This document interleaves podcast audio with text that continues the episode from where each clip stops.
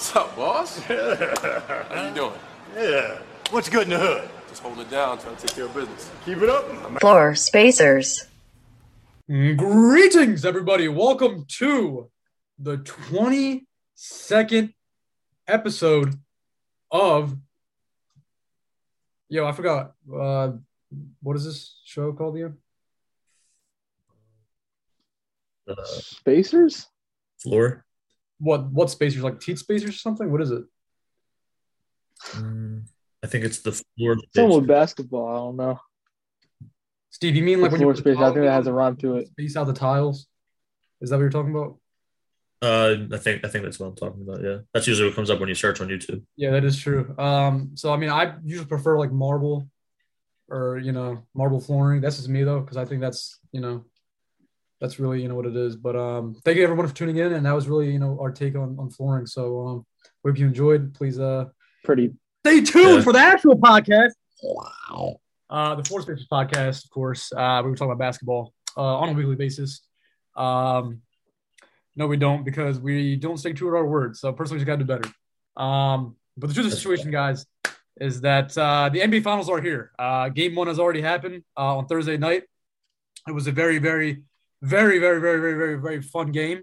Um, I think, you know, we were all kind of excited because this is a true matchup where everyone feels like, you know, both teams could really, you know, play their games and, you know, it can either go both way or either way. So um, we can't wait. And game one was like, hopefully like a glimpse of what we're going to see ahead where it's going to be like a really tight back and forth. Um, and uh, yeah, guys, without further ado, in the, I mean, if you guys just want to, if you want to stop talking about like the game in of itself, right? Um, actually, do you want to start with the the conference recap or? Uh, we can do Real brief. quick. Yeah. All right. Well, regard before that, um, so the two teams, Golden State Warriors and Boston Celtics. How did we get here? Uh, the Golden State Warriors uh, defeated the. Uh, well, I mean, I'm not going to say. Actually, you know what? I'm going to keep it respectful. Um, you know, they they went up against the Luka Mavericks. Luka Mavericks. I'm kidding. I'm kidding. Uh, Luka Doncic and the Dallas Mavericks. Um, it was a very very fun uh, series. I think you know coming into it, you know, we all kind of speculated that. Uh, you know, it's probably going to be like a much more closer series than everyone would, you know, give him credit. Um, and I mean, unfortunately, I guess like the take didn't really like age too quote unquote well. Um, because I guess like, you know, the Warriors just did what they, you know, do. Um, and, you know, they kind of, you know, pulled out all stops and then they kind of, you know, put the clamps on Luka. I think, you know, Wiggins kind of did his thing. Um, I mean, like basically all the role players, like even we were talking, me and Steve were talking about it, like Bjelica was like, you know, coming alive and he's like hitting threes and playing really good defense and all that. He hadn't played like the whole series, and then those uh games four and five, Steve Kerr just starts going with him again, and he just out out of nowhere starts playing really good defense. Like he's moving the ball, like like kind of how we saw him play like the first couple of games of the season. We were like, oh, this is a really great pickup for them. He fits their system so well, and they just kind of like fizzled off Then he the rest of the Yeah, Wait, wait, hold up. You said Steve Kerr. Uh, what? Who's his son again? um, I think they said it on the broadcast. Yeah, do you remember, do you remember his name though? I can't. Rick Lyden. Yep, that was it. Was it? I mean, Maybe. his last name's Leiden, and his dad's last name is Kerr. So I don't think- know. Maybe it's the middle name. Shout out, shout out Rick though. Team up after this. Shout out Ricky. you're listening. Shout out Ricky. Yes, sir. Uh, we about to go live on uh on Twitch to you know stream our team up games. So that's a floor space. Just take some e gaming. I mean esports. So uh, stay tuned for that. But that's later. That's a E-gaming. later announcement. E gaming. Yeah. um, but uh, yeah. No, like I said, I think like everyone was able to come in and you know kind of help um dispatch the Mavericks. And then you know we saw uh, a very I guess valiant effort in Game Four um by Dallas, and um you know Luka kind of did his thing. But unfortunately, you know, it's just more like a gentleman's sweep. Like, you know, um, the Warriors took care of business the next game. So, um, I- yeah, man, I, mean, I had a lot of fun. I think it was a good series. Um, No, I agree. Like I thought that that series, like even though it was only five games, I still felt like that was the more entertaining of the two series in terms of like quality of the games. mhm. Because Well, the Boston. Oh my bad. no, I was gonna say I was gonna say going. like that. The the Boston Miami series was like back and forth, just taking turns blowing each other out up until Yeah. at least the, the game six and seven Right. were really good games at least. Yeah. But yeah, before that, it was just like a really it was really hard getting through some of those games because they were over by like the end of the first or the beginning of the second quarter. Like that one game, Miami scored like one point through seven minutes in the game. It's just not neither one of those teams were uh, cons- very consistent offensively throughout that series. And but this Golden State Dallas series, I thought it was really entertaining. Just watching and seeing Luka do his thing. Uh, the role players, it, it was basically just came down to if the role players played well or not, if they were hitting their shots. And unfortunately, they only really did one out of those games. Yeah, like the like the boss. I would like. I would have liked to see like Luka win a ring, but I, that team still has need, needs its improvements around like roster building. But like the like backtracking in the Boston and Miami series, like we had that meme where it was like, oh man, uh, I hope this game's going to be entertaining, or it's not going to be like a thirty point blowout before halftime, which I didn't I didn't mind because hey, I mean, I wish Miami won, but uh, that didn't happen. And I mean, yeah, I, I, these finals, like the game one of the finals, I mean, I, I don't have much to say about the conference finals. It was fine. Uh, it's the two expected teams, and um, also I guess like the most anticipated two teams because their skill sets kind of match each other, so it's like good finals matchup. But uh, I guess like transitioning into game one, they Warriors came out like it. They well, not I, I'd say Curry came out more hotter than ever. He had like 21 in the first quarter. Yeah, the I first know it was time he at did something in the finals. I'm sorry. Yeah, go off my bad. That's Yeah, but- I mean, he had 20 something the, the first quarter, 21, I think. And then, like, that it was just the the main concern was that they were he was doing that. The Warriors were still up by, only by like what eight points, seven points, and it wasn't that big of a, a margin, which mm-hmm. was a cause for concern. And they did that while Tatum was having an off, like, pretty off game. But you know, like Dylan Brooks and Marcus Smart and Al Horford all want to turn into three point specialists like Curry. Uh, but you know, I feel like it was a in terms of like entertainment, it was good because it came down to the wire until like you know the last couple of minutes where they ended off on a forty to sixteen run in the fourth quarter. Celtics did. So I I feel like it's going to be. I feel like we can expect a six or seven game series in this in this finals to me. I agree. And one thing I do want to say is, especially in that uh, Miami series, it seemed like a lot of times when Boston was behind in those games, uh, they didn't really have like the the offensive firepower to fight their way back, especially down double digits going into the fourth quarter. But yeah, that fourth quarter effort by not Tatum wasn't scoring the ball that game. He was like I think he finished three for seventeen, something like that. But his playmaking was incredible. He finished with like 13 assists and two turnovers, which is like I wouldn't be surprised if that was his career high. And you know, like you said, Derrick White, Al Horford, Marcus Smart were just three point marksmen. They combined 15 for 23 for the game. They started off the fourth quarter like eight for nine from three, and it, it was just ridiculous. They go on that 40 16 run to end the game and get the win against Golden State. Uh, Steph Curry Yeah. came into the game. The first quarter was ballistic at six threes. He only made one the rest of the game, I'm pretty sure. So they kind of, I think, I think a big reason for that was because they were dropping in that first quarter for, for uh, most of their screens with Robert Williams, and then the second half, uh, they started switching a lot more, just letting Rob uh, guard the perimeter a little bit more, which he wasn't really used to doing, especially after the injury. And you know, th- obviously, when you're defending amazing elite three point shooters, that's going to go a long way for you uh, defensively. Yeah, no, um, yeah, great points Yeah. too. And I feel like, uh, I mean, a lot of I'll give a lot of credit to uh, Jaylen Brown for what he did in the fourth quarter yesterday, because I feel like he really kind of like you know lit the the fire, I guess so to speak, when they're you know down like what like 14 or whatever. Um, so kind of just seeing like him kind of be aggressive with it, taking it to the basket, you know, take his uh, pull up shots and all that. I thought that was really good, and um, yeah, and I think what we saw from like Derrick White, bro, like he was just like shooting it. You know what I mean? Like everything he had, he was just taking it, and like it was a clean He switch. had the kid. What was that? yeah, I said he had a kid. It's just tradition at this point. VanVleet, uh, someone I forget who it was last year. Somebody I think somebody else last year had a kid and then started going off. To, so it's just basically like a, a thing at this point. Yeah, right. I feel like he's getting ready to, you know, be a dad. Uh, so he's gonna sun people on the court. Oh, Mark Jones. I could use that. He could use that line next game. Yeah, yeah, facts. I Um, definitely see it. Um, but no, that's what I'm saying. I feel like um, yeah, like like like what Aaron said, like, and then also like Al Horford making you know the plays that he did, you know, down the stretch. Um, I, I think that was really cool, and I think like I mean like I think like because you know we were uh, we were at Steve's house watching the game, and I think it was I mean it was crazy because obviously like Steph was going crazy and doing doing his thing, um, and Otto was doing doing his thing. But the craziest thing is it's like for a good majority of the game, even though the Warriors were like being really pulling on offense, like the Celtics were still within what like four points three points, like you know what I mean. Like they were still within like arms reach, even though like they you know they were popping off, and I feel like that was really cool. They had they had the lead at halftime too, but then the Warriors like just came out in the third quarter and were just firing away. Yeah, exactly. They Wiggins had the most quiet twenty point game ever. Like obviously his defense on Tatum was incredible, Mhm. but I did I, at the end of the game I saw Wiggins at twenty. I didn't even like Yeah. I didn't really remember him doing much Yeah, that's what I'm saying. I remember Yeah. he, had, he had like two threes and a layup and like some other like you know like a mid range shot or something. I was like, yeah, how the hell is that twenty? But um, yeah, no, that's what I'm saying. I feel like that that back and forth like high octane action that we saw so far from game one.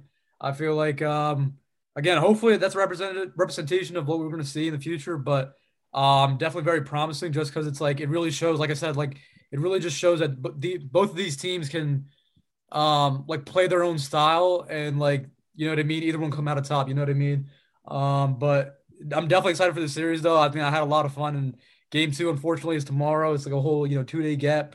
Um, which I mean we were talking about it too. I think it's funny because like we went from having basketball every day to like it's like a two day break now. three days now. Yeah, Yeah, two three days breaks. It's like it's it's annoying, but that's what it is. And then after that, it's gonna be like the draft, but there's gonna be like a little bit of a couple of days of like a cushion between that, and then it's gonna be the off season, Mhm. and then summer league, and then the next season, and all that, bro. Like honestly, I can't wait. I'm excited, but like it's crazy how fast everything's going. And um, These- like I feel like these playoffs went by faster than like I feel like obviously every playoff like I enjoy every playoffs, but I don't know even even with the blowouts I've really enjoyed these playoffs. Like I feel like it's gone by so fast. I, I've I think I've only missed like one or two games.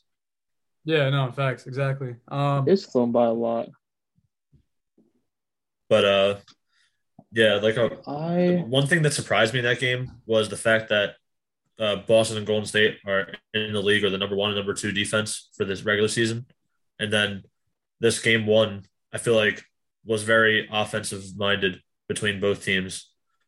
Like both teams shot almost half their shots were threes. I think 81 out of the 163 shots in the game itself were three pointers, which is kind of insane when you think about it. Yeah, But yeah. you know, it, it makes sense though because I don't really think either team went small for big stretches like they expected. Like I guess Boston's definition of small, like they usually played Horford and Williams two bigs. Horford was played a lot of center that game, but uh, well, honestly, still- I don't know still how I feel about Williams at the four. I don't know against Golden State. Well, what, what they do is they have Horford defend Looney, and then they keep Will, Rob Williams on uh on whoever's in the corner, and they have him just kind of come in and help in the paint. That's kind of like similar to what the Warriors were doing with uh, Looney and Draymond for when the Celtics were playing their big lineups too. Yeah, no, like- for sure. I'm just saying, I don't like I don't know, like I mean, I thought he could have been better, honestly. Uh I mean, I gotta look at the stats, but I mean He had, he had, he had a better second half. He didn't he didn't really play too much to be honest. I think he only played like Yeah, 18 minutes, something like that. yeah, right. But he was putting a lot of shots in the friend zone. that is true. I think Um, the biggest thing, honestly, for Golden State is just like I think that the most. I think for me, the most, the biggest thing I saw was how like Klay just got so much slower. It's like, and he's not able to, you know, like create his like get off the dribble, like create his own shot and stuff, like on the catch and shoot. Like you could, you just really could see it, and it's like I feel like they're going to need it to be able to win the series, or like even Jordan Poole, because I'm looking Klay shot six for fourteen, like overall, but like you could just see how slow like he got, which is really unfortunate. Like it's so it's what's the word like it pops out at you, It's noticeable. and that sure. and yeah, very, that's the most noticeable thing you could see, and that and you know like Wiggins Wiggins doing the thing, but like I feel like you just need Klay because Curry's gonna do his thing, but like Klay or like Jordan Poole to like really catch fire and stretch the floor, so like you don't have the pressure of doubling Curry or you have more pressure on not to double Curry because you have to worry about those guys. That's the thing. And it's like if you had if you had all defensive uh, version of Klay Thompson, then you can run that Steph Curry, Jordan Poole, Klay Thompson uh, trio more often in, in those small lineups that people were uh, raving about in the first round. But you know, Boston they, they do a lot of attacking your worst defender on the floor. That's what they did in the Miami series and the Milwaukee series when Grayson Allen was on the floor or Gabe Vincent. But yeah, they're just gonna they're gonna seek out Poole in those lineups and they're just gonna attack him. And even even when Poole wasn't on the floor, like like you said, Aaron, uh, Jaylen Brown did a lot of uh, attacking Klay, and you, he was getting by him without too much trouble. So yeah, like, Yeah, Klay's Klay's uh, declining defense has definitely been a factor in some of these games in the playoffs. But I don't know. I, I, I still feel like the Warriors are are my pick to win the series, especially because of how well they they are playing on the road. Boston's actually kind of struggled at home in these playoffs. I think they have a negative uh, home record, but uh, they're like eight and two on the road. But yeah, I'm I'm really looking forward to the rest of the series. I feel like it's going to be a chess match between Kerr and Udoka. I've I've been so impressed with Udoka in this playoff run. Yeah, no, it's yeah. I hope you're right because I'm sorry. no, it's not. This is, I hope you're right because he yikes, I can't win that series. I'm sorry, I'm sorry, but I, I interrupted you. I had to I had to have my little my little Boston hate before we started. Or, or no, um, that's a good point about Doka because I feel like um, like he's not scared to make like adjustments. You know what I mean? Like I think uh, you know I saw it today too on Twitter. I think it's like the fact that he kind of, I mean, didn't really pay Pritchard at all. Um, about the first half and then third quarter, and then he bought him out. Um, and he kind of just, I mean, he kind of did his thing. He, I mean, I, I was like, yo, where's the Pritchard minutes? You know what I mean? But he was kind of able to come out and, and do his thing, provide some energy. I think he might have hit a couple, he had three, right? One, I think one or two or something. Yeah, I think he had eight point six rebounds at the end of the game. And yeah, so like he kind of he was actually playing really good defense on Curry in that fourth quarter. I thought. Yeah, he channeled Dellavedova, so like you know what I mean. It's like, I mean, I, I, was really sort of, like I was really impressed by that. Like it, it shows like I feel like, and especially in the finals where like everything's like on the line. I feel like if you're a coach, you need to kind of be able to throw some crazy stuff out there. You know what I mean? Like no matter how weird it was, I'm like that was kind of my issue with Ty Lue. Um, back at like when you know we were playing the Warriors, I feel like there was like, like for example, I honestly thought that Derrick Williams could have played him a little bit more, um, and try to use him as like more of like a like a small ball four, and then try to get him like 'cause he, he actually pretty good in defense that year. So like I remember like like there's like little stuff like that where I feel like again like when like it's the you know end all be all you know series it's the finals. You know what I mean? If you're a coach, you gotta you gotta get something going. You know what I mean? Especially when the you know the Celtics were down and they were kind of losing a little bit of you know some momentum. Like you, you can't be scared to kind of you know tinker with the lineups and try to uh, put in someone new. So um, I definitely gotta you know like tip my tip my cap off. To, I don't know. You got that right. Yes. Um. To uh, Tip to my him, cap. to my cap, and um, yeah, no, for real. Like I honestly, like like I said, I think like Kerr and Doka, it's gonna be like a really good chess match between the two, and then the two teams, like the two elite defenses, and then um, you know, two I guess like elite. Well, yeah, sure, two elite uh ISO scorers in the half court with you know Brown and Tatum, and then. I mean, I even thought like you know Marcus Smart's been hitting his shots and all, all that, so that's cool. And then even for the Warriors, you know, it's like it's like it's Curry, uh, Klay. Like we always we've been saying about we've been talking about Klay for the last couple episodes now, and how how weird he's he's kind of been um in terms of um his shot selection has been has been terrible. He doesn't have that same burst that he's used to have before. I mean, obviously understandable, but still, it's at, at times I feel like you know it's it's something that's you can point out like watching film like Klay like maybe want to chill over here you know what I mean? Like I feel like there's still moments where he does it like it's it's kind of weird I don't really understand it but um but I mean he's still hitting timely shots he's still doing the catch and shoot things that's good I guess. Um Draymond he didn't shoot too well but his defense is still great. Um but like I said I think it I mean I think everything that we expected to see so far um has happened um especially in that game one or well only in the game one because it's only the game one right now that only happened but um yeah, no, I can't wait for the rest of the series. Like, I, I can't wait. Like, really, you know what I mean? Like, it's gonna be so fun. It's gonna be great. Um, Uh, like like like you were saying, kind of piggybacking off of that, uh, Draymond shooting. I think he finished two two for twelve for the game. Yeah, Boston was just kind of letting him shoot. They were leaving him open. Uh, he he would try to get to the rim, and there would be like either Horford or Williams would be down there. He's not really going to be able to score them. He's not skilled enough to really yeah, um, create his own offense like that. So I think that's going to be a key. In uh, is Draymond's going to have to if, if if the shots are coming to him, he's going to have to try to knock them down. And I, I didn't really like I, like I like I like seeing Iggy out there. Obviously, it's good that he's back from injury, but I feel like at this point, having both him and Draymond, they're kind of redundant on the court together. They both kind of serve the same purpose at this point in their careers. So I feel like you can't really play them together for long stretches like Kerr did in that game. Because I think it was the beginning of the second quarter when uh, Curry came out for like a six minute stretch. That's kind of when Boston went on their run to come back into the game and take the lead at the end of the second quarter. But yeah, like those uh, Iggy Draymond lineups, I mean, as good as they are defensively, and like they, they obviously run that Warrior style offense where they're setting screens for guys off ball, uh, making the extra passes to a cutter. Like they do all the things that Warriors offense um, requires, pretty much, I guess, for that system. But I feel like at this point, you can't really play them together because they're both going to be left open to shoot. Mm-hmm. And Iggy did hit a few shot, big shots in the later in the game. Yeah. But yeah, I don't, I don't, I don't like that lineup. At least, at least for the long stretches, kind of like how Kerr had. Right. Wait, who? And I do, and I think Curry should have definitely came back in earlier in that fourth quarter. He oh, got yeah, out yeah. for way too long of a stretch. Yeah, no, definitely. Um, wait, I'm sorry. Wait, Steve, I didn't, I didn't hear you. Like, Kerr, who? I, who, who was it? Steve. Oh, Steve Kerr. Michael Jordan's teammate. Oh, okay. What's the son's name again?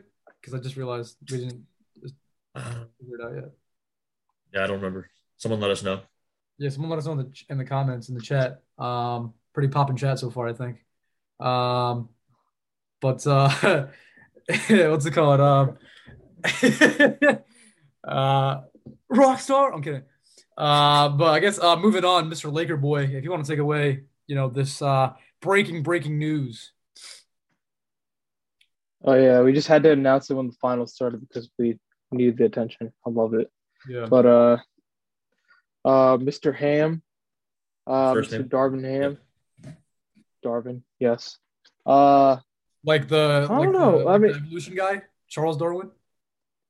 Yes, Charles Darvin Ham. There you go. That's his nickname from now on. Okay. But uh, I'm excited. I'm uh, I, I I didn't I wasn't the biggest fan of letting Vogel go, but I mean, he had his ups and downs, especially like this season. But like the with the seasons before, I had no problem with him. But this season is kind of iffy. I still don't think it's fully his fault, but he, we needed a scapegoat, and I guess it was him. But thinking on the the future side, I I don't know. Like I I don't really know Darvin Ham's like coaching style has much. Yeah, I just know he's a a very tough dude. He doesn't he doesn't take he doesn't take any any crap from anyone. So uh, that's good. But I I don't we don't I don't think I we have those like discipline issues really. It I don't even know what half the roster is going to look like next year yet. That's another thing. But I don't know. I'm glad it's like a fresh start. We signed him to a four year deal, which I was really surprised. That was the most surprising thing was I didn't think we'd sign him for that long. That's typically so that means coaches get. I feel like.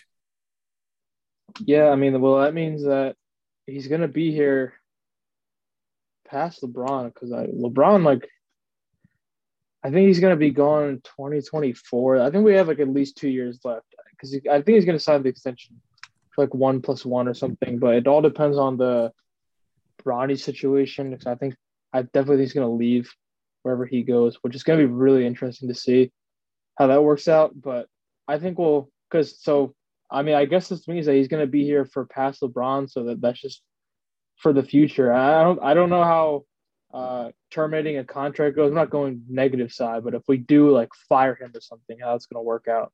But I mean, yeah, I'm for it. It's a new coach. We've seen so many like new coaches like work out, like Monty Williams and uh, Udoka. Like all those guys had assistant co- like they were assistant coaches for a while. Had a lot of experience in their first time head coaching. They just they're thriving. So I'm hoping that's the same case for here.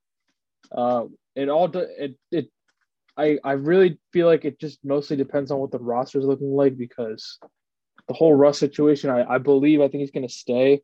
We can get into that too, but I, I think he's going to stay because, uh, which is I mean, it's I'm glad they're being smart about it, but not by not attaching any uh picks to the future picks for uh getting rid of them, just for like not like mediocre players, but like players that like it's nothing game changing. Like Buddy Hield and Malcolm Brogdon, like that would be that would be great, but like I don't know, like you don't you don't know what's gonna happen in 2027, 2029. Those first round picks is too risky.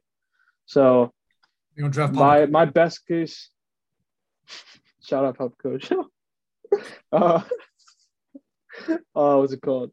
Uh yeah, I mean I'm I'm glad we're not packaging those picks in the future because that's just way too far and you don't know what's gonna happen. But I think my prediction is that we're just gonna keep Russ here for the year because there's no way he's not picking up that extension. If he does, if he doesn't pick up the extension, then there's going to be a parade. So, uh, which I hope would happen. But um, Well, yeah, parade because you, you can't go anyway because you don't you never been to LA, so you can't go. speaking of, we should have still should have our parade. We didn't have a you know, Uh, parade yet.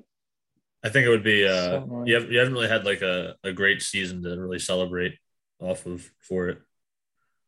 I feel like I feel like if they had a parade Yeah. some like this We year, have to win again. and there would just be like all these fans like like throwing shit at them or something like that. No, but at least they were still hyped. Yeah. Like after they won the championship, but they still like crowded LA. Like remember that all the videos. Like at least that's Yeah, so, I don't know. I mean, yeah, I mean, we'd have to win again to do it, but I don't know. I don't know when that's gonna happen. But either my my final thought on that, not my final thought, but my big thought on the this hiring is just it really just depends on the roster, and I I don't really know his coaching style too much.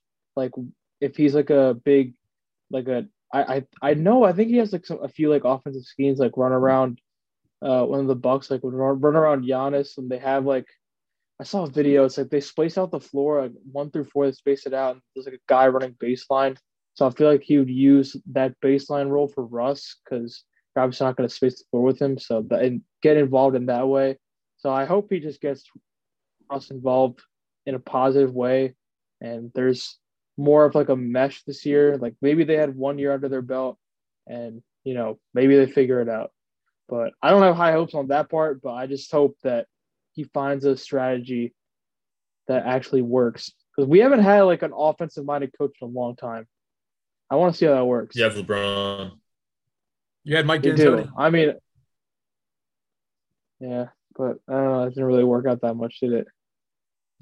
I I don't mind. I like the signing for the Lakers. Like you know something fresh. Uh, like someone we've never really seen and have a head coaching role before. He uh, I know I don't know too much about like his his uh his schemes or anything like that, but I do know that a lot of like he's been like pretty much deemed the top assistant coach in the league for like the past few seasons now. Like every time the head coaching vacancies come up, his name's always been mentioned. He's pretty high, highly respected by other coaches, and I know Giannis has said good things about him too. And uh, so yeah, I expect him like know something new for the Lakers. I also didn't really like understand the Vogel firing too too much. Like I I, I guess I kind of get why they did it, but I didn't really think it was his fault in the in the end. But yeah, uh, what's it called?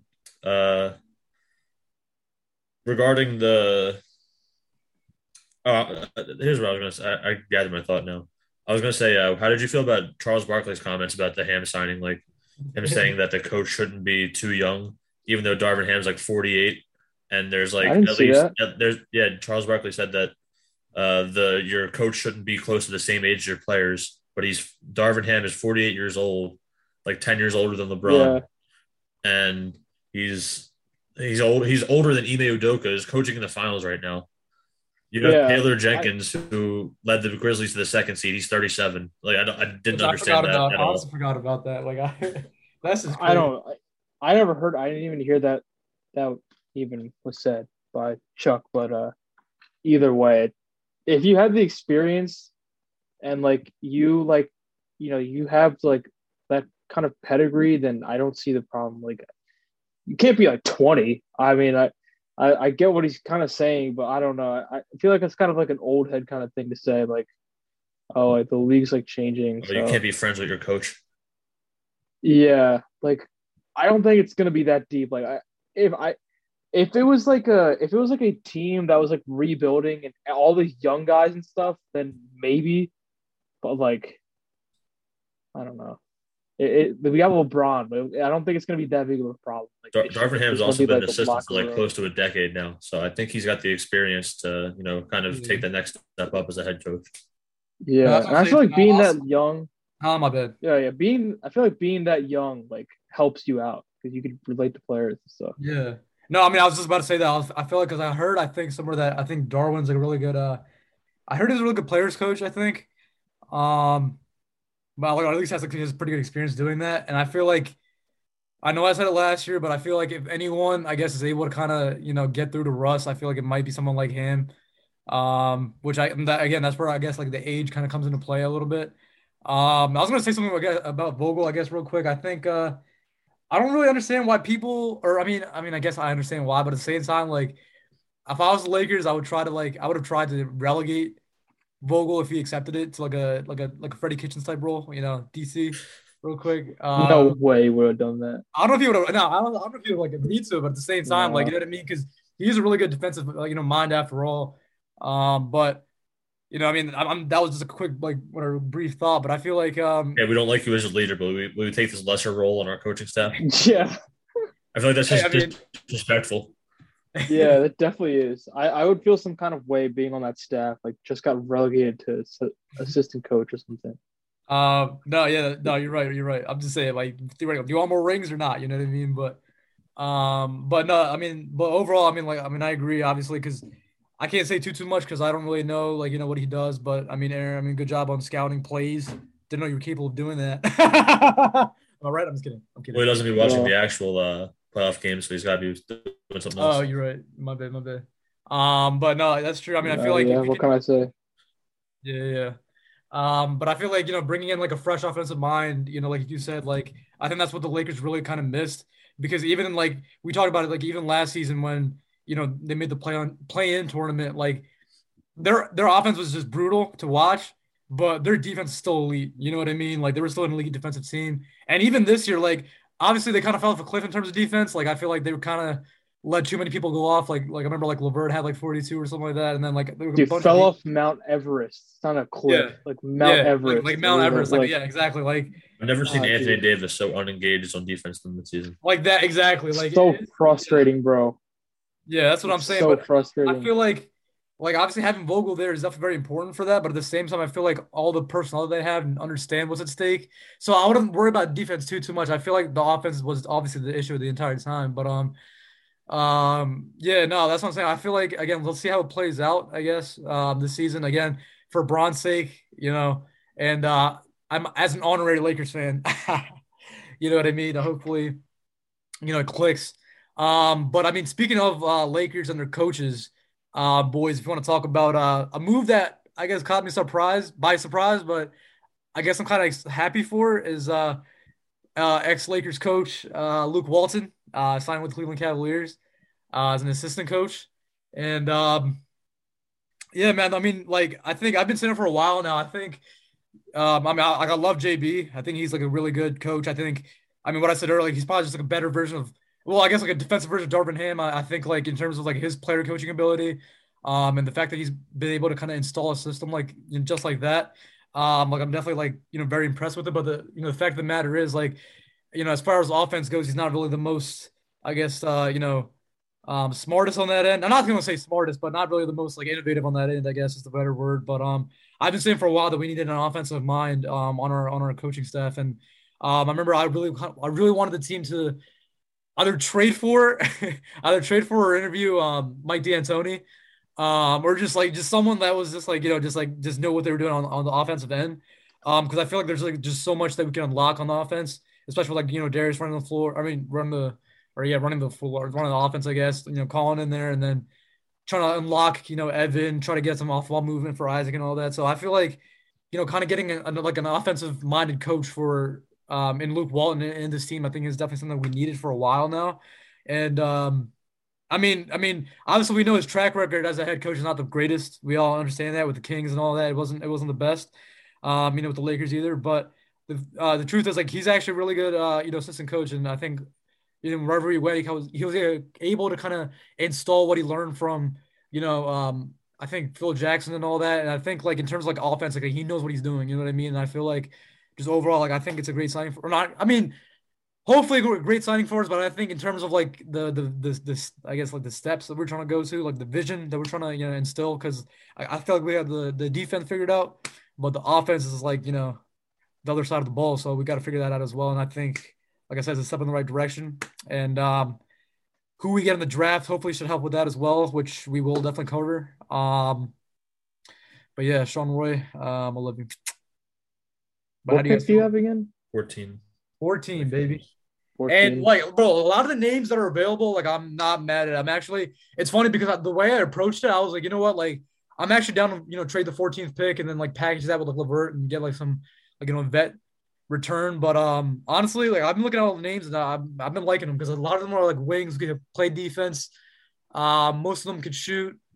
Um, like they don't really have too many weaknesses, and I think I was telling Steve like um like Jalen Jalen Williams has been climbing up, and I've been watching a lot of him recently, and um, there's just a lot of names, like you know what I mean. We'll definitely talk about it later, but like more. It's a really wing heavy draft in general. Yeah, and that's exactly what we need right now too. So I mean, it, it works out great for us. But um, I mean, before I you know, that's the key to success in this league. On now, it's three and D wings.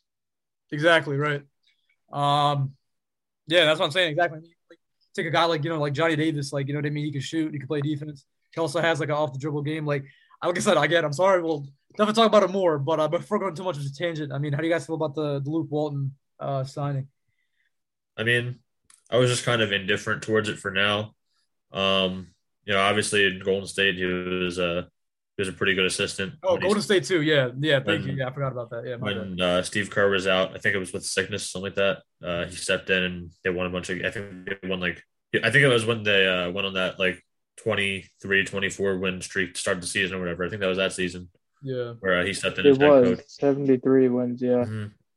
Yeah. So, you know, as an assistant, he's had some success in the past. Obviously, with the Kings and the Lakers, like as a head coach, didn't go too well. He kind of did. uh he kind of did ruin. I, I, guess you could say he ruined that Kings offensive scheme that Dave Joerger uh, put into place. But I could see, I could see like what he was. I, I liked his thought process kind of, but he just didn't really have the personnel to do it. Like yeah. he he was like, if we're going to make the playoffs, we need to like we can't just run. Uh, we can't just run the fast break the whole game. We got to know how to play it in the half court as well. But you know, the Kings they didn't really have the personnel to be a really good half court team. So it, it, the offense kind of took a took a dive that season. But you know, I kind of you know putting with JB Bickerstaff should be should be fine. Uh, yeah, like I said, I'm I, until I see what happens, I'm kind of indifferent towards it. Yeah, I mean, yeah. I feel like you won't be able to notice. I mean, you won't be able to know yet. I it's just it's just it's an assistant coaching role, so I mean, you could definitely see a difference, but there's not that much expectation to it. It's just like in the news, but it was definitely caught me off guard because, I mean, because I didn't think Luke Walton had that kind of a, a market, sort of say. And uh, I mean, maybe an assistant role is better than better than a head coaching role for him, yeah. but you know, like I yeah, just remember like just like firsthand experience, like back in the Laker days, he just had awful. Uh, it was just a bad time, so I don't want to like spread negativity, but like I'm sure like it's changed kind of. I mean, on the Kings, it wasn't really that great either, which made me like overall surprised that they. Like, I forgot he existed, to be honest with you, but like I, I just it's kind of weird that like the Cavs went after him. Maybe they saw something in him, like you know, like that could transform their team and help them out and mesh those guys together. So we can see what happens, but that just it just caught me off guard because I wasn't expecting that at all. Yeah, definitely wasn't. Didn't think it was on the market. Yeah, no facts. I feel like because I think I heard like some other teams were kind of interested in, right? I think, um, but I mean, but like to Steve's point, I think it, it's also true. I feel like because he always had a good, I guess, like idea in mind, but he never had the personnel to pull it off. And again, like no yeah. offense the 19 Lakers team or like even the Kings now, it's like there's not really much you can do. I wouldn't say. Um, so I wouldn't like completely blame it on him. And I feel like honestly, I feel like we have you know better offensive like pieces from top to bottom. Um, you know, especially from the fact that like you know we have like you know off the dribble scores and all that. Like we have like guys that can make their own offense. We have guys that can complement an offense. Um, hopefully, like even you know Dylan Windler, who hasn't really you know found his footing yet. Hopefully, like you know, a guy like Luke Walton can try to, you know, unlock him. And, um, you know, I think at this point, like, I'm not trying to like hate on JB, but I feel like any offensive mind that can come in is like looking to upgrade at this point just because, you know, kind of just need it. You know what I mean? We just kind of the infusion of like just just like an actual like innovative offense where there John can Beilein. be. What was that? John Beilein. Yeah, John Beilein system, uh, which is the greatest system ever. Which had me fooled for the first like couple preseason games when we played like some random European team, and I thought we were going to be great.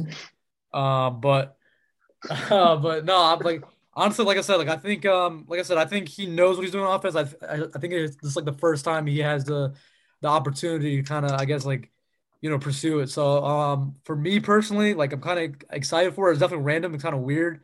Um, I'm just hoping like you know it plays out you know the way that you know we're hoping. But um yeah, man, that's crazy. Um, but I guess moving on um to Sean Roy. Um, I think Sean Roy is a great person. Um, honestly, I think you know he's just beautiful, so it doesn't matter. How do you guys feel about that? Um, I agree. I definitely Shout think out. he's better than Sean Jacob. Yeah, yeah, yeah. yeah. Fact. Um, shout out, shout out SR. shout out SR. You mean State Root? Yes. Mhm. Yeah. Uh, shout out Jeffrey. Uh, and Young Thug too. Young Thug. Uh, for Young Thug. I mean, whoa, don't don't don't indict me now. But uh, King Anyway. Slime. We hope you're. We hope you make it out. thanks. Uh, all That's why right. Low So, better. What was that? So that's why Lil Wayne's better. Aaron, you know what's crazy? I think me and Steve just just uh, finalized that uh, we're gonna let you go from uh, the podcast. Uh, I think, Uh, Yeah, we're taking applications for a new third. yeah, after providing such an L take, I don't think uh, that's feasible for this, I don't know. uh, platform. I mean, Lil Wayne can make music right now. Just, just saying, just saying, just saying. Okay. Anyway, uh, moving on, I guess to the final uh, piece of the conversation today. Um, there's been a lot of talk recently by Mr. Adam Silver himself um, that uh, the NBA is looking to shorten the NBA season from 82 to I have no idea how many ch- they're trying to do it to, but I think, they, I think they've said like it could be 78 or it could be like 72 if they do like the mid-season tournament idea. Oh yeah, Whatever. that too. Yeah. Um, but yeah, I mean, in terms of how do I feel about it, me as a fan, I'm not a huge fan. Get it? It's like a play. Wow, so amazing. Yeah, yeah. Um, but um, no, I'm saying like as like a fan because I think like the way I see it, the way I treat the NBA season is like, all right, like it starts when I have classes, right? And it like winds down when you know school the school year and all that is like ending, right? Um, so the way it is right now, I'm perfectly fine with it. You know what I mean? Um, I think it's cool. I think it's chill. Um, I think yeah, obviously, I think the, the fan side of it, I think fans might rather receive like more regular season games. They're trying to enjoy a lot more, see their team a lot more often. You know what I mean? Obviously, that's that's us as fans, but um, there's been a lot of talk from the player standpoint in terms of um, you know how they won't rest and how 82 games is going to lead to a lot of injuries and all that, blah blah blah. And then there's also the issue of the NBA's like money, um, I guess aspect where you know players have to sit out and they do load management, and then there's you know national televised games that it's going to be like the bench versus the bench um and that's taking up a whole espn slot you know what i mean? Or an abc slot or a tnt slot. And so i think i don't know why i said i think uh i think yeah obviously the nba has obviously incentive to do it. Um as fans like i don't want to see it happening either but the thing is it's obviously like the, the players are definitely in the whole you know that they basically make up the league. They basically make most of the the, the product i guess um, and you know, you also got guys like Richard Jefferson, a couple of old heads being like, nah, like it was 82 for the beginning of time or since the beginning of time. So it's like, why change now? You know what I mean? So I think everyone has really like, I guess like valid reasons. Um, but since I'm not affiliated with the league, I mean, hopefully I might be. I mean, hopefully we might be. but I mean, just as a fan, just like a general speak, I think, I think I'd rather just you know see it stay uh, stay at 82 games.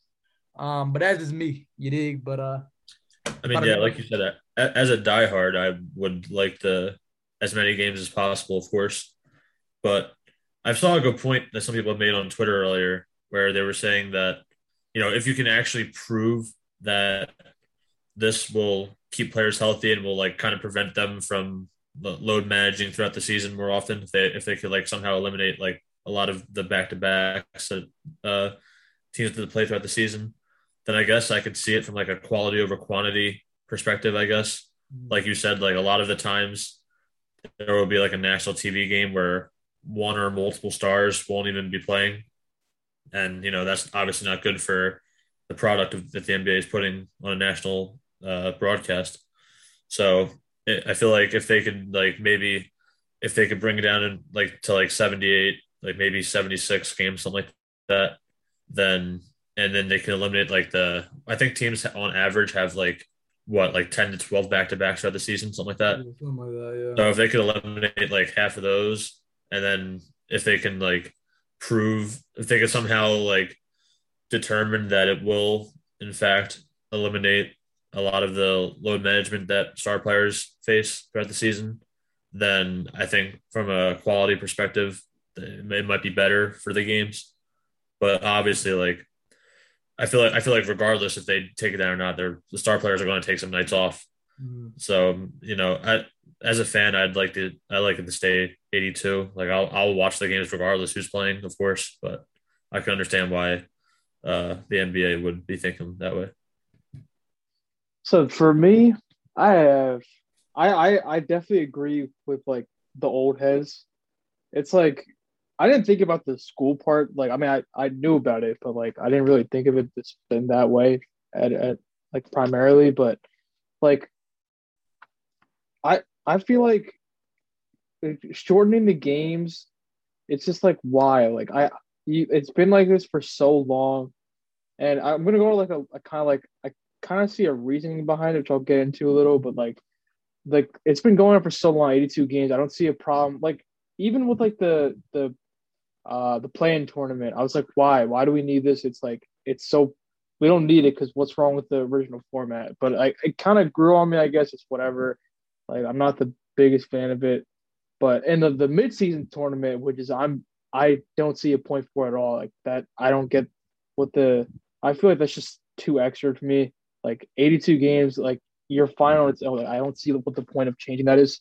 And like like Richard Jefferson said, it's like all these legends before played 82 games, and there wasn't this big of a problem. I feel like now with like you know, it's like I feel like it's just like the more like money involved and like all the star star star power more players have, it's like that's really affecting their mindset. I feel like they're not like lazier, I guess. Like I don't I don't know how to put it, but I I, I don't know if you know what I mean. It's just like why wasn't this a problem before? I feel like I feel like the the the star power and like the that money factor definitely took a, a hit on it. And even like I don't know how how it would really, you know, change the injury fact because pe- players still gonna get injured. It could happen any any minute, any second. I 82 games, like amount of games that affects it, yeah, but like to really what extent, like how much of a difference would this actually make? And also like well, I can see like them complaining more now because like if you look at from now until like 2010, like the games got so much more faster, fast paced. I was about So to say that. why. yeah. So I could see why like there's more injuries and more you know more fatigue overall around teams. I guess that's I guess you could say like that's a valid reason why they want to shorten the games, but overall, other than that, like if there's nothing wrong with 82 games, I don't see why you would fix it. Like it's been like this for so long. You're like, and Richard Jefferson definitely hit a like, like definitely hit the nail on it. It's like you're a professional athlete, and you're you've expected this for so long, and you go through and you train for it. It's like I don't see why you'd be complaining. I mean, like I don't see why you would have to change just because of that. You know what I mean? Mhm. like I do see like you you brought up a really good point about the pace and everything. Like I was going to say that when you were done, regardless. But yeah, like Yeah. with the pace constantly increasing and increasing, uh, there's more possessions, which means more opportunities for injuries to happen, of course. And then also just the fact that the league now there's so many guys who are a lot more skilled than before. So there's a lot a lot of guys who are like expected to do more things on the floor than there were before with just guys just like a lot like usually three out of the five players on the on the team are just standing around in the corner or, or whatever. But yeah, like I think those two things plus the fact that you're uh plus the fact that the you're still playing 82 games like i feel like that's kind of a, a factor in that as far as the traditional thing goes, like it, it, it if something's going to change for the better, like I'm not saying that that uh, decreasing the amount of games will be something for the better. I'd still like to see 82 personally, but just in general, like yeah, the whole idea that we have to follow this tradition, I think, is kind of BS in some ways. Like I could see it from the like a lot of people say that you don't want to bring down 82 because because of like player accolades, like uh like scoring titles or whatever, games played accolades, whatever. But like I said, like a lot of the players take games off throughout the season now anyway. And typically the person who wins the scoring title isn't even like the the the leading scorer like for total points throughout the season. Like I'm pretty sure DeRozan led in total points this season, and then Trae Young was second. Neither of them were uh neither of them were even close to to like Embiid or LeBron or Giannis in uh, points per game. Mm-hmm. So in terms of like accolades, I don't even think it really affects it all that much anyway. So the whole idea that like we have to follow this tradition because of all this, uh, because of everything that's happened throughout the league the past however many years, I think that's kind of BS.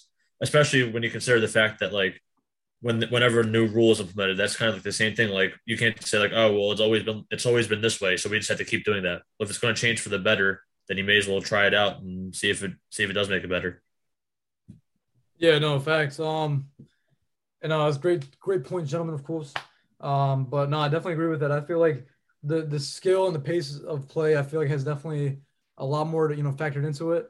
Um, and there's also two things I wanted to add on real quick. I think a, um, I think the fact that, uh, well, I guess like the one thing I would say about the the the season so far, well, at least this past season, maybe the, I mean I'm not talking about the year before, but this past season, um, I feel like there were a lot of times where at least from the Cavs perspective, um, that we'd have like four games in six nights. You know what I mean? Like there was like instances where we'd have like just like a bunch of stretch of games in a very like you know it's like small time window, and I feel like. I mean, look, I mean, as a fan, I would love it, right? If they started maybe a bit sooner, you could probably eliminate some of that.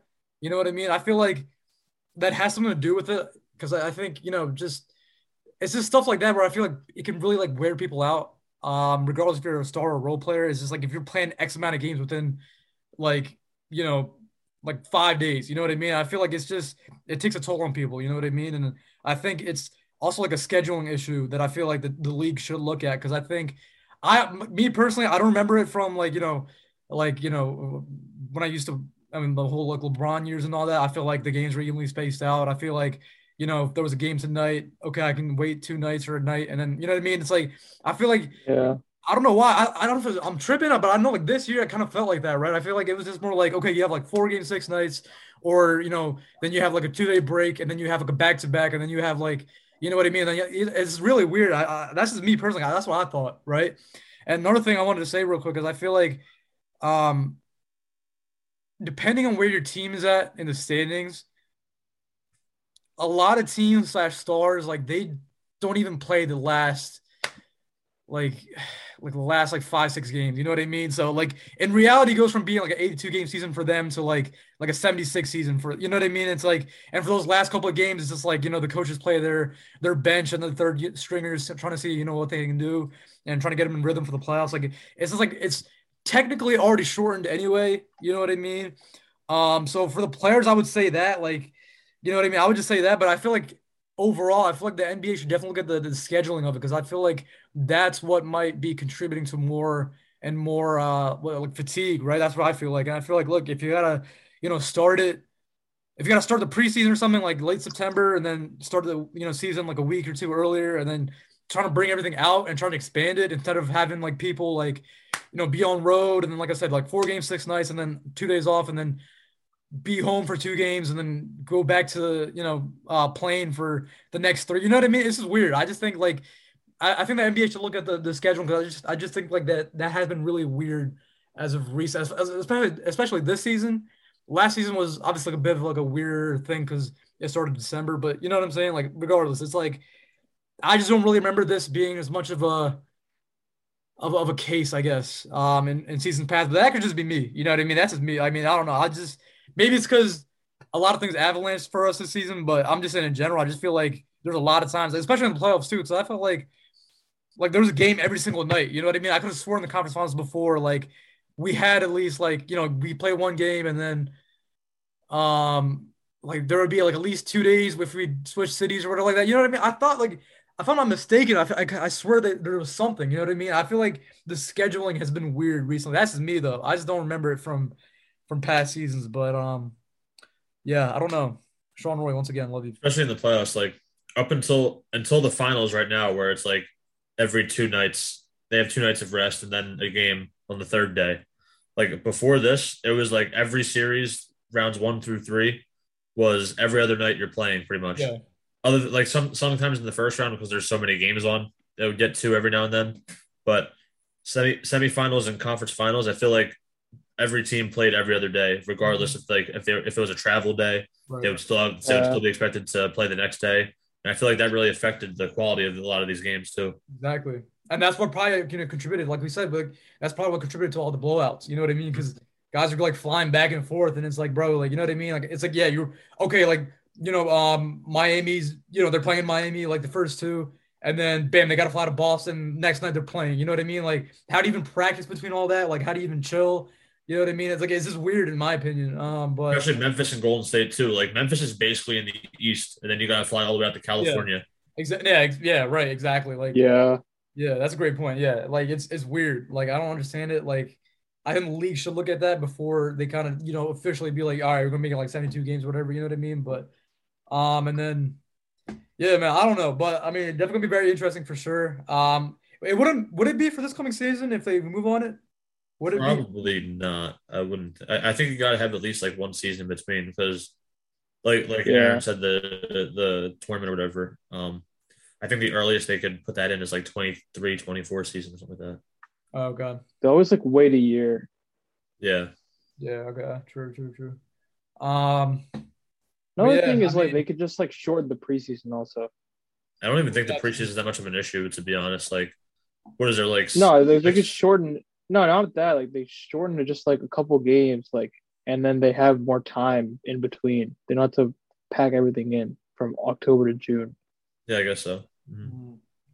Um, yeah, I don't know. It's very weird. Um, I think uh should be fun. How I mean, I mean, I mean, I think it, I think the coolest thing about all this is like we're in the middle of potentially like like like NBA changing, like landscape changing, like rules and stuff. You know what I mean? Like, have you guys thought about it? Like, you know what you know what I mean? It's like like Yeah, honestly, it's like you know you're talking about like the old heads living through the draft going from like eight rounds to like two, and then like you know what I'm saying, like stuff like that, like expansion teams. Like now we might like see like a like a like a middle of the season tournament, like a shortened off season or a shortened you know regular season. Like I feel like that's pretty cool. You know what I mean? I think that's that's pretty tough in my opinion. But um, Yeah, and I thought about the other day too, where it's like uh I was thinking like, you know, LeBron's probably got like maybe two or three seasons left, something like that. And then you got uh KD's what 33, 34 now. oh, I think so. Yeah. Um Harden's Yeah. like 33, 34. And then even some guys like Dame who was drafted what was he 2012? 2012, yeah. yeah. Like when I started watching, he was like in his first two to three seasons in the league. So now he now he's in his thirties. It's like wow, the the next generation is going to be like like the Tatum's and the Lucas and the Bookers. Yeah. They're going to be like the the top guys in these playoffs now that we're going to be seeing all the time. And I feel like it's kind of like uh starting to show up now, Yeah. kind of getting us ready for it. You forgot the Sextons and the Mobleys. Oh, did I? And the Allens and the Garlands and, and the the huh? THD and Austin Reaves. Uh, that's, that's great. Stanley Johnson. Stanley Johnson. Yeah, Um, Stanley No, but- Johnson's going to be Kawhi next season. Watch. what was that? that'd be Stanley awesome. Johnson's going to be Kawhi next season. Yeah, facts. Actually, nothing but Lamar Stevens actually. Um, I'm just going to put out there now. Markelle Fultz, the most improved player next season. it's gonna be Isaac. Okoro. Year three, Isaac. Think on that. Mark my word. All right. Anyway, um, but I think that just about wraps it up. I feel like we covered a lot of things. Um, again, sorry again for the leave of absence that we've had for the last like two or three weeks, whatever. How, I forgot when the last episode aired, but um, It was before the conference finals.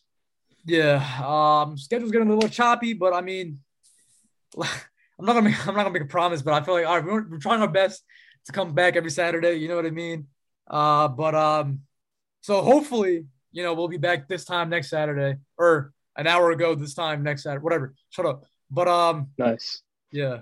Um, but but regardless of everybody, thank you guys so much for tuning in. I really appreciate it. Um, for the continuous support. if you are listening from Germany right now, uh, Maxi Kleber is the next turn. Yes, danke, scheiße. And um, if you're listening from Aruba right now, uh, that's great. And uh, if you're listening from America right now, that's also great as well. But um, but seriously though, thank you so much for continued support. Uh, we'll be trying to get back to the grind. I know we've been saying that, but at the same time, like it is summer, so theoretically, potentially, hypothetically, you know what I mean, we might be we'd be able to. Um, but um, yeah, overall, guys, can't wait for the rest of the finals. Um, and yeah, I mean, I don't know. I mean, yeah, I don't know, Sean Roy. But uh, if you're listening on Spotify, again, of course, uh, five star, uh, leave a like, leave a review. Um, if you're listening on Apple Podcasts, do the same as well. This is on YouTube. Drop a like, drop a sub. Um, wherever you are, try to repost, try to share, try to get it popping. But um, yeah, guys, I think for now, uh, definitely adios. And gentlemen, I'll allow you to sign off. Have a great week. Enjoy the rest of the finals and getting ready for the off season after that. Never a break in the year. Thanks for thanks for tuning in. Love y'all. Go Lakers. Go Cavs.